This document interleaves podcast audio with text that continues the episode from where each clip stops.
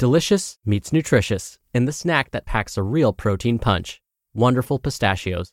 Each one ounce serving of wonderful pistachios has six grams of protein, giving you over 10% of your daily value and making wonderful pistachios one of the highest protein nuts. But perhaps more than that, I love all of the flavors they have. Their sea salt and vinegar ones are my favorite when I'm craving that flavor but want to keep it healthy. But that's just the tip of the iceberg. Wonderful pistachios come in a variety of flavors, like chili roasted, honey roasted, smoky barbecue, and jalapeno lime, perfect for enjoying with family and friends or taking them with you on the go. Whether you're a pistachio purist who loves cracking open every nut, or you prefer the convenience of no shells pistachios, Wonderful Pistachios has got you covered. Grab Wonderful Pistachios and elevate your snacking game today. So fill up with a healthy snack when hunger strikes. Visit wonderfulpistachios.com to learn more. That's wonderfulpistachios.com. It's another Q&A edition of Optimal Health Daily, episode 1134, and I'm Dr. Neal Malik. Hey there, happy Friday and welcome to another Q&A edition of Optimal Health Daily, where I answer your health questions related to fitness, diet and nutrition, and lots more. You send in the questions and I answer them for you. And in case you're wondering, well, what qualifies Dr. Neal to answer my question? Well, when I'm not doing this podcast, I'm actually full time faculty within the California State University system. I've been featured in over 70 different media outlets for my expertise on all the things I talk about on this show, and I've published peer reviewed research and presented at national conferences. My doctorate degree is in public health, where my emphases were chronic disease prevention and nutrition, and also my Master of Public Health degree with an emphasis in health promotion and health education. I'm also a registered dietitian nutritionist, a certified health education specialist, and a certified exercise physiologist through the American College of Sports Medicine. But enough about me. I'm sure you're excited to hear today's question. So let's get right to it as we optimize your life. Today's question came via email. Nick writes Hi, Dr. Malik. I learned a lot from the episode in which you discussed protein timing. I was always under the impression I should be taking protein immediately after training. It's good to know as long as I'm hitting my daily goals, I will be okay. I'm curious if the same goes for creatine timing. I am currently taking creatine 30 to 45 minutes before and again immediately after a workout. There is a lot of information about creatine amounts, types, and timing out there, and it sometimes conflicts. I was hoping you might be able to provide some clarity or perspective on this topic. Thanks, Nick. Thank you so much for your question, Nick, and thank you for listening to the show. I'm so glad you found the episode about protein timing so helpful.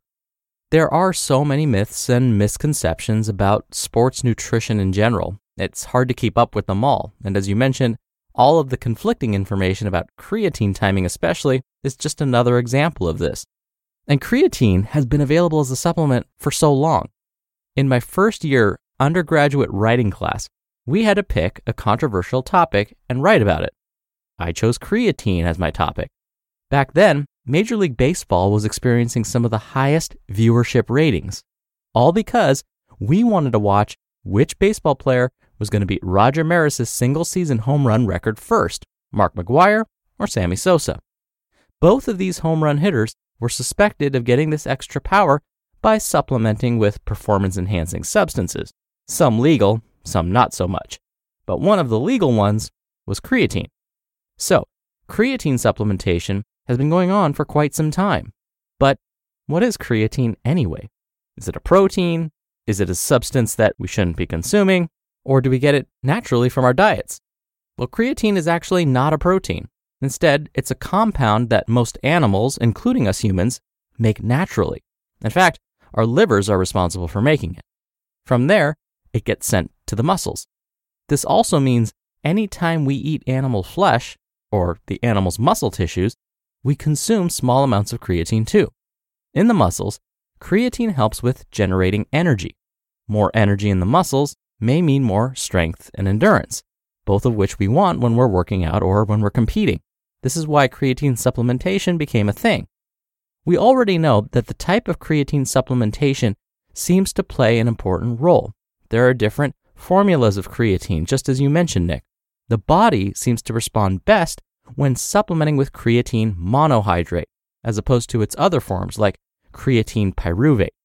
Studies have found that for most people, creatine supplementation is safe, provided that the product is free of impurities and that dosing instructions are clearly followed. But for those with pre existing kidney disease, creatine supplementation is not recommended. This is because any excess creatine in the body has to be removed by the kidneys, which may place them under stress. So, how does creatine supplementation work? And to answer your question, Nick, when should it be taken? Well, supplementing with creatine isn't as simple as take a pill every day willy nilly. In the beginning, a loading phase is often recommended. This means for the first five to seven days of starting a creatine supplementation regimen, 20 to 25 grams of creatine about every four hours is recommended. Then, the maintenance dose is about 3 to 5 grams of creatine per day after this initial 5 to 7 days of loading. Studies have found that water weight tends to increase during the initial loading phase, and possibly because of this weight that's gained, athletes may find that their performance temporarily suffers, especially when it comes to activities like running and jumping. For maintenance creatine doses, though, when should they be taken? Studies conducted about 15 years ago did find that supplementing with creatine after a workout seemed to help athletes gain more muscle mass and lose more body fat when compared with taking creatine before a workout. Other studies found that strength gains improved when creatine was taken after the workout, too. But since then, other studies tried to repeat these findings and weren't able to. So, most researchers agree on one thing more research is needed to know the best way to time creatine supplementation. What they can agree on, though, is that if you want to see any results, you have to exercise. Exercise improves creatine's effectiveness. The muscles can store more of it when we exercise them. Also, some studies are finding that when you do end up taking creatine, it may be helpful to eat some carbohydrate rich foods at the same time. The carbohydrate will tell the body to secrete insulin. Insulin will then help the muscles absorb the creatine better. So, Nick, the bottom line is we don't know the best time to take creatine, before or after the workout.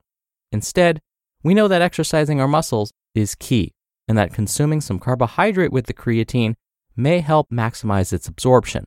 So for now, we'll just have to wait and see until more studies are published. When you're hiring, it feels amazing to finally close out a job search. But what if you could get rid of the search and just match? You can with Indeed. Indeed is your matching and hiring platform with over 350 million global monthly visitors and a matching engine that helps you find quality candidates fast. Ditch the busy work. Use Indeed for scheduling, screening, and messaging. 93% of employers agree Indeed delivers the highest quality matches compared to other job sites. One of the things I love about Indeed is that it filters out incompatible applicants. So when you're hiring, the process is much faster and you only have to consider applicants that are already likely to be a great fit. And listeners of this show will get a $75 sponsored job credit to get your jobs more visibility at indeed.com slash health. Just go to indeed.com slash health right now and support our show by saying you heard about Indeed on this podcast. Indeed.com slash health. Terms and conditions apply. Need to hire? You need Indeed. Thank you again for the question, Nick. You'll be entered into a very small raffle every month to win a book. And if you want to be in the raffle, send me a question. You can email your question to health at oldpodcast.com or if you want your voice on the show, come by oldpodcast.com slash ask. Right on that page, you can record straight from your computer's microphone. It's really easy, and you can even play back your message and do retakes before sending it in. Or you can do it the old fashioned way and call in your question. The number is 61 I love OHD. All right, that's another Q&A edition of Optimal Health Daily. Thank you so much for listening every day and all the way through. I hope you have a great start to your weekend, and I'll see you back here tomorrow where your optimal life awaits.